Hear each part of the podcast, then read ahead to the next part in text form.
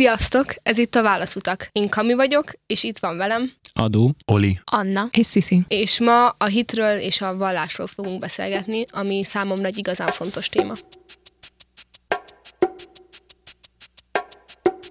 Számomra a hit egyszerre vallás és kultúra egy olyan filozófikus és teológikus fogalom, amely rendkívül foglalkoztatott engem egész életemben. Ez a, a családunk vallásosságából is fakad, de szerintem a hit nem öröklődik, és ahhoz kell, hogy valakiben a személyében legyen egy hajlam és egy érdeklődés, hogy a, a hit és a vallás világában elmélyedhessen. Szerintem a hit azt jelenti, hogy bízni valamiben, és teljesen rábízni magam valamire, valakire. Hiszek valakiben, akkor hiszem azt, hogy ő képes valamire, és hogy biztonságban vagyok mellette. És hinni egy vallásban, vagy hinni bármi másban ugyanezt jelenti számomra, hogy bízok abban a dologban, hogy ha egy kritikus pontra élek az életemben, akkor majd meg fog tartani ez a dolog. Ez érdekes, Kami, mert én is, amikor a mai adásunkon gondolkodtam, akkor a biztonság szó nekem is eszembe jutott. És én is, amikor a hitre gondolok, akkor valami olyan dolog jut eszembe, ami biztonságot ad az embernek az életében, mert van egy, mint egy, egy védőháló, amit te mondtál, hogy amikor nehéz helyzetbe kerül az ember, akkor ez elkapja, mert van valami felsőbb erő, amire ráhagyatkozhatsz. Érdekes, amit mondtok, lányok, mert vallásos embernek tartom magam is. Számomra a vallás biztonságérzetet nem nyújt. Sokkal inkább nyújtanak a vallás tanításai egy erkölcsi kódexet és erkölcsi alapelveket, amely szerint élem, vagy élni próbálom az életemet. De az Isten hit kérdésétől függetlenül tudom azt, hogy az ember mégiscsak felelős tetteiért, és nem érzem, hogy az saját tetteim következményéért egy felsőbb erőt felelőssé tehetnék. Én nem így értettem, hogy felelőssé teszek. Egyértelmű, hogy ha elkövetek valamit, akkor én vagyok érte felelős. Pusztán azt, hogy tudom,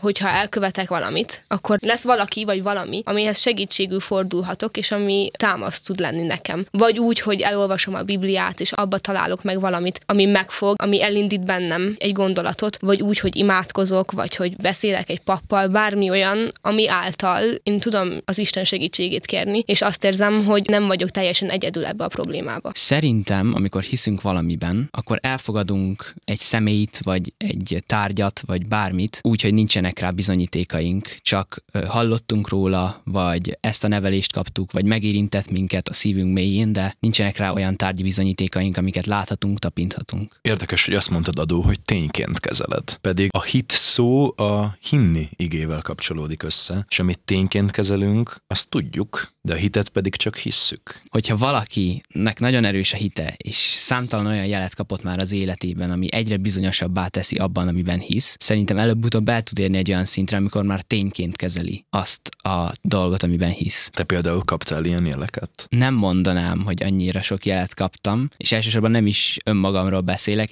Én igazából vágyakozom erre, hogy egyszerre ilyen szintre juthassak a hitemben, de nem gondolom, hogy itt tartok. A szüleim számtalanszor beszéltek nekem nagyon sok mindenről, és ők úgy látom, hogy teljesen biztosak a hitükben, és ezáltal úgy gondolom, hogy bárki képes arra, hogy előbb-utóbb tényként kezelje a hitét, és ne csak azon gondolkodjon, hogy vajon van-e, vagy nincs. Engem a szüleim nem hívőnek neveltek, és számomra a hit az sokszor egy misztikus dolog, amit azért csinál az ember, mert tényleg egy védőháló van körülötte, és egy megnyugtató dolog, ami értelmet ad az ember életének, és tényleg egy kis iránymutatás. De hogy olyan nehéz valami olyan dologban hinni, amit sose látott az ember. Szerintem igen. Mi például mostanában nagyon sokat beszélgettünk egy hittanóra keretében arról, hogy van-e élet a halál után. És mesélte nekünk a pap, aki tartotta a hittanórát, hogy volt egy történet, amit ő hallott, egy temetésen egy vallástalan, egy ateista ember a elhunyt anyukájával beszélt, és azt mondta, hogy irigyellek titeket vallásos emberek, hiszen egy vallásos embernek van egy olyan hite, hogy a halál után ő ugyanúgy folytathatja az életét egy szebb környezetben, egy szebb állapotban, viszont ugyanezt egy vallástalan ember nem tudja elmondani, hiszen ő úgy gondolja, hogy a halállal vége az életnek. Tehát ilyen szempontból szerintem mindenképpen ad egy biztonságot, egy reményt arra, hogy az élet nem a halállal zárul. Ezzel a mondattal nagyon tudok azonosulni, hogy irigykedem a hívőkre. Sokszor éreztem én is azt az, életem során, hogy milyen jó lett volna, hogyha engem is vallásosnak nevelnek a szüleim, mert vannak olyan dolgok benne, amik megkönnyítik az életet életemet, vagy én úgy látom, úgy nézek rájuk, mintha megkönnyítenék az életemet. Sziszi, neked a vallás ad biztonságot? Nekem igen, ad biztonságot. Nem ez az első dolog, ami eszembe jut a vallásról. Szerintem a vallás az inkább egy gondolkodási mód, amit te helyesnek tartasz, és az szerint éled az életedet. De az, hogy biztonságot az ad, az igaz, de hozzá kell mélyülnöd benne. És erre a gondolkodási módra nevelni kell az embereket? Vagy, vagy hogyan jut el az ember egy ilyen gondolkodási módig? Szerintem a nevelés nagyban megkönnyíti, vagy hát nyilván neked is el kell fogadnod azt a nevelést, amit adnak a szüleid, vagy valaki más. De ha már van egy alap valakitől, akkor tudsz mire építkezni.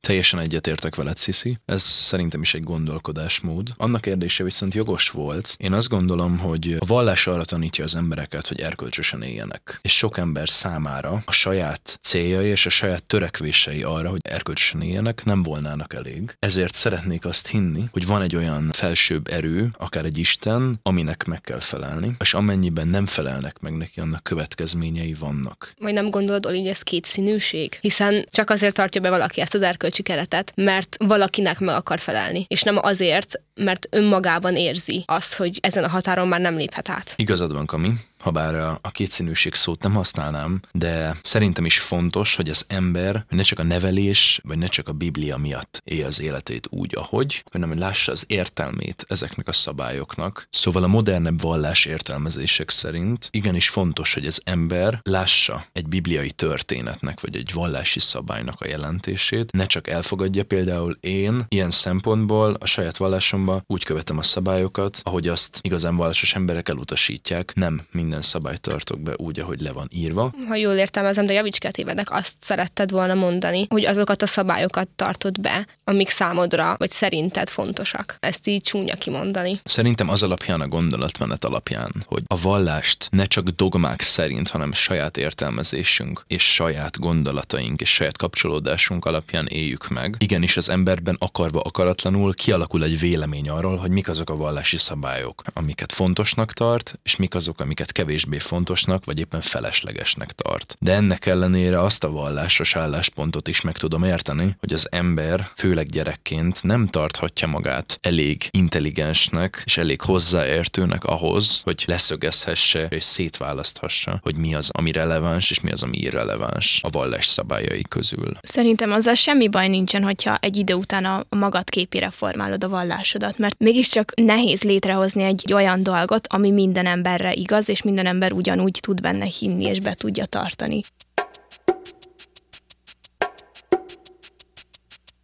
Nyilvánvalóan gyerekként teljesen máshogy gondolkodunk a hitről, mint felnőttként, és nagyon sok esetben a szüleink és környezetünk nevelése az, ami a mérvadó. Szerintetek milyen összefüggés van a hit és a gyermeki naivitás között? Tehát mindent elhiszünk, amit a szüleink mondanak nekünk kisgyermekkorban a vallásról? Szerintem igen. Hogyha kiskoromban úgy neveltek volna, hogy Isten létezik, élt egy ember, akit Jézusnak hívtak, aztán meghalt értünk, akkor én hittem volna abba, és valószínűleg jelenleg is hívő lennék lennék, viszont nem így neveltek, és ezért én nem is hiszek ebben. Számomra is azért nehéz válaszolni a kérdésedre adó, mert engem sem vallásosnak neveltek. Az én családom egy erősen vallásos család volt generációkkal ezelőtt, és ez a vallásosság fokozatosan veszett ki az évek során. Azt nem mondanám, hogy ateistának neveltek, de nagyon kis mértékben neveltek vallásra, Isten hitre meg gyakorlatilag semennyire. Saját magamnak kellett végigjárnom azt az utat, amin keresztül közelebb kerültem a valláshoz. Elsőtől tanultam hittan nyolcadikig, különböző vallásos körökbe kerültem, táborokba, baráti körökbe, és ezen keresztül fedeztem fel azt, hogy a vallást mennyivel többre tartom, és mennyivel fontosabbnak tartom az életben, mint akár a szüleim. Ezek a gondolatok csak az elmúlt években fogalmazódtak meg bennem konkrétan. Most 18 éves vagyok, és szerintem ez egy szerencsésebb eset bizonyos szempontból. Ugyanis én úgy találtam meg a saját hitem, hogy nem mások kényszerítésére, unszolására, vagy éppen a szüleim nyomásának és dogmainak köszönhetően, hanem a saját tapasztalataimon keresztül. Oli, szerintem neked nagyon szerencsés helyzeted volt, mivel vallásos alapba születtél bele, és onnan fejlődtél ki, és találtad meg a saját vallásodat, míg például Anna neked teljesen a nulláról kéne felépíteni,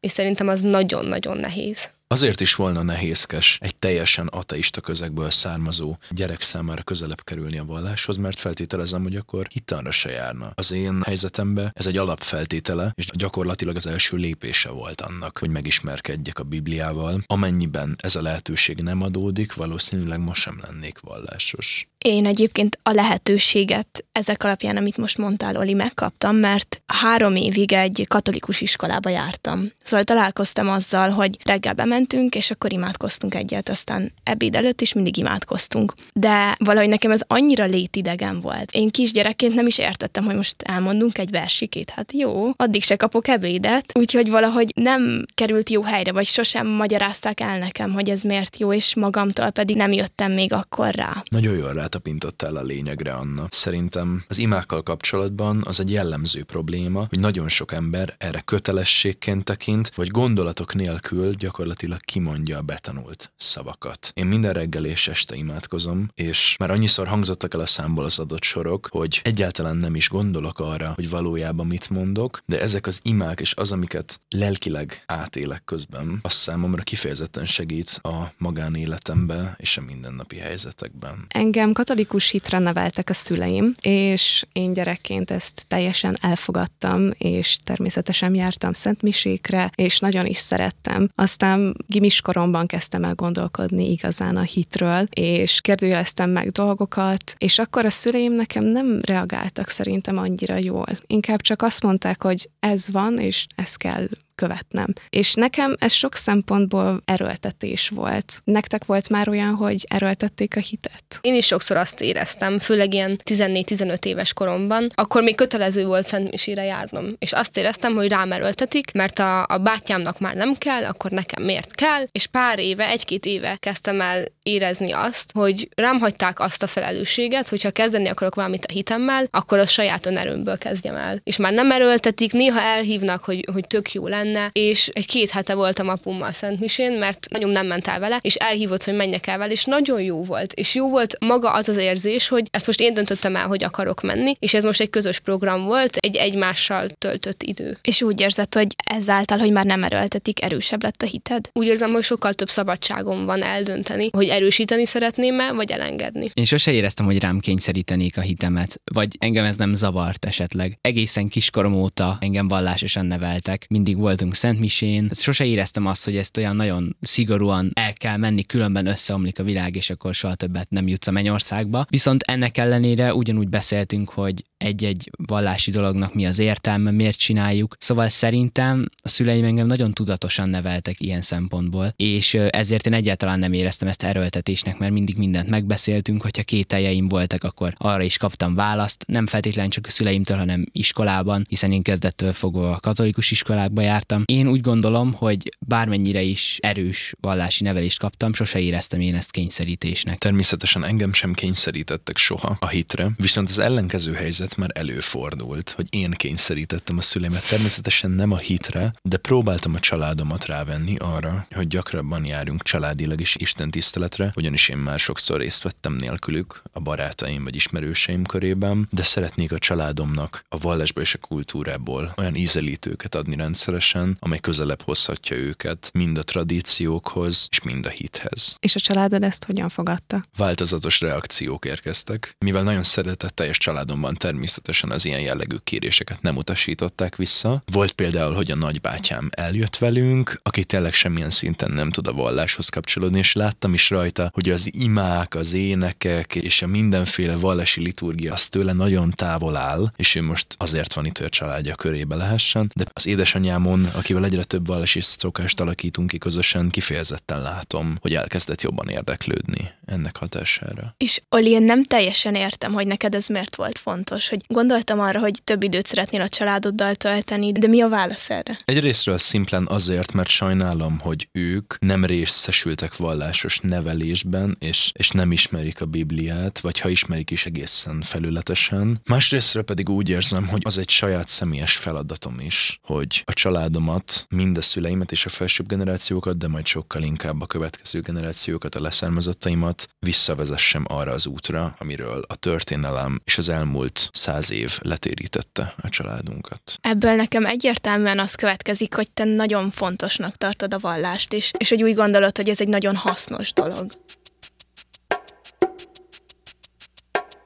Én azt látom, hogy annak ellenére, hogy sok vallásos család van Magyarországon, a hit témaköre nem vonzza, vagy minden esetre nem szólítja meg a fiatalokat. Szerintetek ennek mi az oka? Szerintem ez azért van, mert egyre jobban azt érzem, hogy ma a vallás téma és az, hogy miben hiszünk, kicsit olyan lett, mint a politika, hogy nem szabad beszélni róla. És mindenki próbál így elmismásolni, mert vannak olyan közegek, meg olyan szituációk, ahol azt érzik, hogy ki fogják nézni őt azért, mert vallásos. Nekem az is eszembe jutott, hogy egyszerűen a, a mai világ az egy rohanó világ, és a hit az pedig egy elmélyülésről, egy lelassulásról szól, és egyszerűen az embereknek nincs erre ideje, mert ott a telefonjuk, akkor azt nyomkodják, aztán elrohannak ide, elrohannak oda, és egyszerűen nincs idejük mondjuk elmenni templomba, ami egy alkalmas hely lenne erre. Én ezzel maximálisan egyet tudok érteni, hiszen a osztálytársaimon és a környezetemen is látom, hogy rohannak edzésre, aztán mennek haza telefonozni, vagy van még ezen kívül is sok-sok külön órájuk, és úgy gondolom, hogy egyrészt nem is érdekli őket, hiszen bármennyire is járnak katolikus iskolába, nem nagyon foglalkoznak ezzel, vagy egyszerűen nincs rá idejük. Én most azon gondolkoztam el, hogy ezek az osztálytársaid, akiről most beszéltél, hogy nem lehet, hogy később felnőtt életük során meg fogják találni a vallásban az értéket? Hogy egyszerűen most fiatalok, és azt érzik, hogy ahhoz, hogy igazán élvezhessék az életet, egyszerűen ez összeférhetetlen a vallással, és később mégiscsak felfedezik majd ennek a jelentőségét. Anna, szerinted az, hogy kielvezhessd a fiatalságod, az összeegyeztethetetlen a vallással? Nem, szerintem nem, csak azt gondolom, hogy lehet, hogy sokak ezt tévesen ítélték meg. Szerintem él egy ilyen sztereotípi az emberek fejében, hogy aki vallásos, az egész nap Bibliát olvas, majd este templomba megy és lefekszik aludni, és aztán reggel újra csinálja ezt az egészet előről. Sokáig bevallom őszintén az én fejemben is élt ez a sztereotípia, hogy én csak azért se fogok annyira mélyen hinni, mert én ki akarom élvezni a fiatalságomat, ki akarom élvezni az életet, nem akarok ilyen korlátok közé szorítva lenni. Aztán csatlakoztam egy-két keresztény közösséghez, és megláttam, hogy ugyanolyan jól tudják, ha nem jobban tudják élvezni az életet is, és sokkal másabb aspektusaira látnak rá, mint azok, akik nem hívők. Ez a sztereotípia, amit mondták, ami ezzel én is találkoztam. Szerintem sokáig én is ebbe a hibába estem, hogy valahogy hasonlóan gondolkodtam a vallásról, és nekem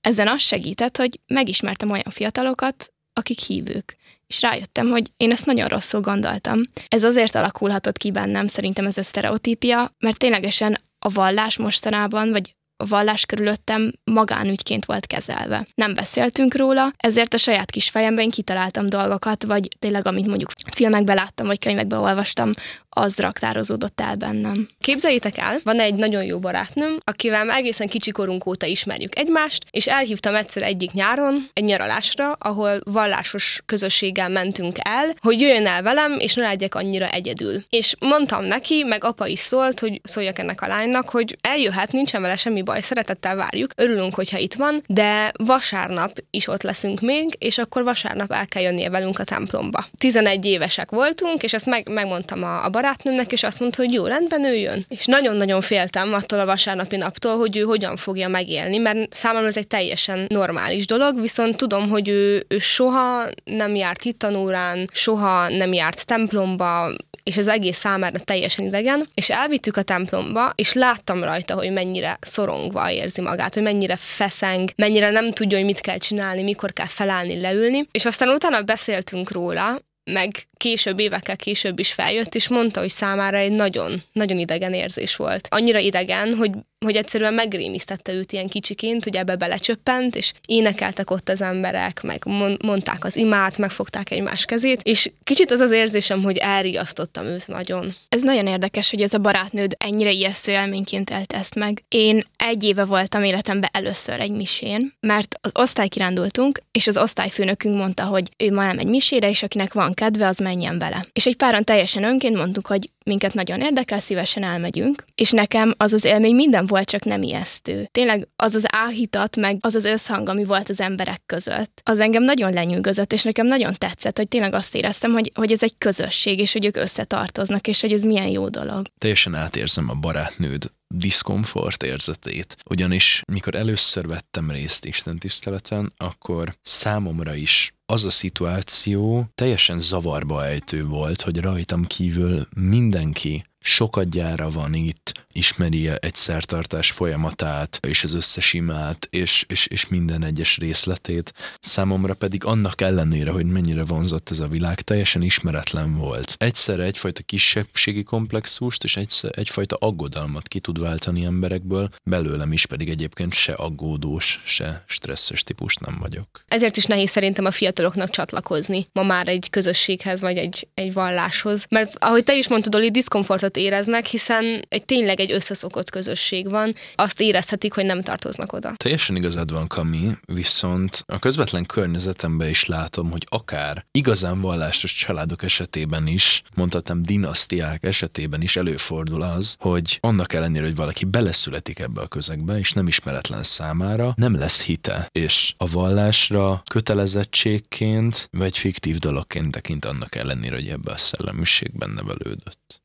Én mindig is vallásos iskolába jártam. Ennek ellenére mégis éreztem sokszor azt, hogy a többiek furcsán néznek rám, mert hittamból elég sok mindent tudtam már korábban is, sokat foglalkoztam vele, sok vallási fogalmat ismertem, és az egyik osztálytársunkkal sokszor egy-két olyan téma mellett is kiálltunk, ami a többiek hatalmas baromságnak gondoltak, és az ilyen beszélgetések után én szó szerint hülyének lettem elkönyvelve, hogy olyan dolgokban hiszek, és olyan dolgot gondolok meggyőződéssel, ami szerintük egy hülyeség, és egyáltalán nem kéne vele foglalkozni. Mi volt ilyen téma? Sokféle volt, de az egyik legerőteljesebb az egy tanári beszélgetés után történt. Az egyik tanárunk egy lyukasóra keretében, amikor ő volt a helyettesítő, arról beszélt nekünk, hogy miért fontos várni a szexel a házasságig. És ezek után én egyetlen egy osztálytársammal azt mondtam, hogy én egyetértek ezzel. Viszont mindenki más azt gondolta, hogy ez mekkora egy hülyeség, ezen nem kell egyetérteni, meg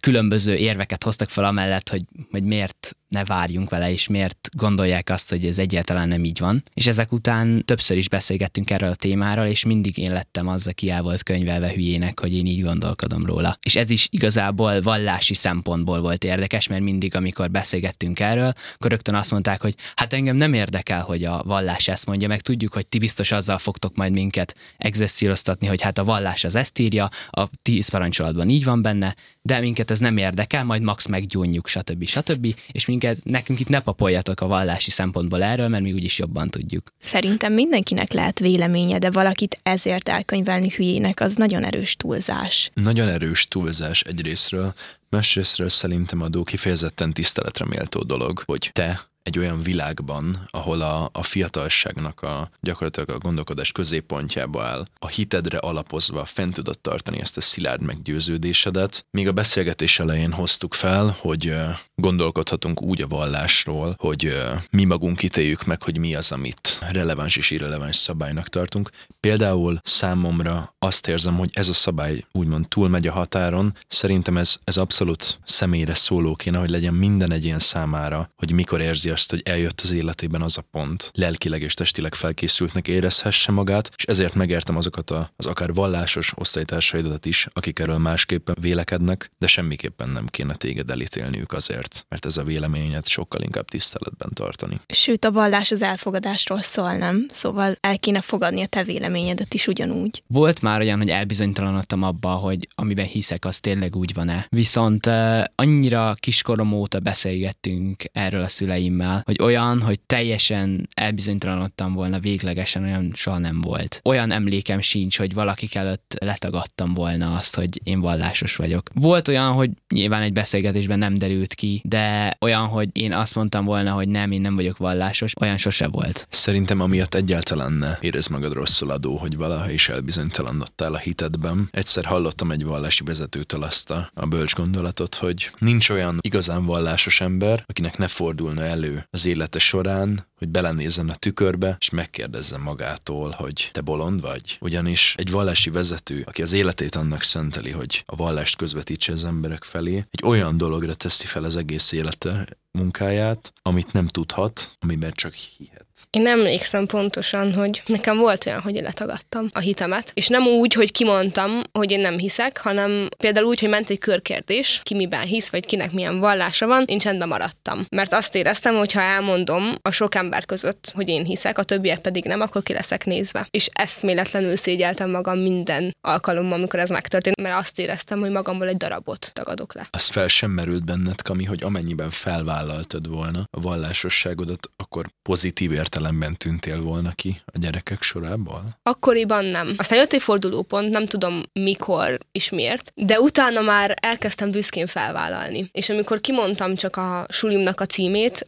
vagy kimondtam azt, hogy igen, én hiszek, én vallásos vagyok, akkor egy ilyen büszkeség töltött el. Már azért is, mert tudtam, hogy ki tudok állni már magamért, és hogy szerepet tudok vállalni, meg azért is, mert jó érzés volt kimondani a világnak. De értéged valaha valamilyen rossz élmény annak kapcsán, hogy felvállaltad a hitedet? Így konkrét bántalmazás szerintem nem. Minden intézmény, általános iskola, gimi, meg most az egyetem is, ahol vagyok, az mind vallásos volt. És ezért volt egy vallásos közösség, de azt éreztem, hogy ha elmondom bárki másnak, akkor ki leszek nézve. Nem tudom megfogalmazni pontosan miért. Lehet, hogy kaptam olyan pillantásokat, vagy, vagy olyan érzést keltett bennem valaki, hogy utána már féltem kimondani, de valahogy bennem volt kiskoromban. Alsóban én állami iskolába jártam, és nagyon kevés osztálytársam volt hívő, és sokan megkertőjelezték tőlem, hogy én miért hiszek, és kúnyoltak, csúfolták a hitemet. Sosem gondoltam kínosnak, hogy hiszek, és mindig kiálltam a hitem mellett. És nem féltél attól, hogyha kiállsz a hited mellett, akkor nem csak a hitedet fogják csúfolni, hanem utána téged is kiközösítenek? Sokszor volt már, hogy valami mással csúfoltak, az nagyon zavart, és lehet, hogy hazudtam, és mást mondtam, hogy nem, nem csinálok ilyeneket, vagy bármi. De amikor a hitemet kérdőjelezték meg, akkor mindig azt mondtam, hogy én hiszek, és bármit mondanak, akkor is hinni fogok. Ez nagyon becsületre méltó szerintem. Blaise Pascal, francia matematikus és filozófus mondta azt, hogy ha hiszel Istenben, és nincs Isten, nem vesztettél semmit. De ha van Isten, és nem hiszel benne, mindent elvesztettél. Ez volt a válaszutak. Köszönjük, hogy hallgattatok minket. Ma a hitről beszélgettünk. Én Adorján vagyok, és a beszélgetésben itt volt velem Oli, Anna. Kami, És Sisi, kövessetek minket Instagramon, és hallgassátok az adásainkat Spotify-on és Apple Podcast-en.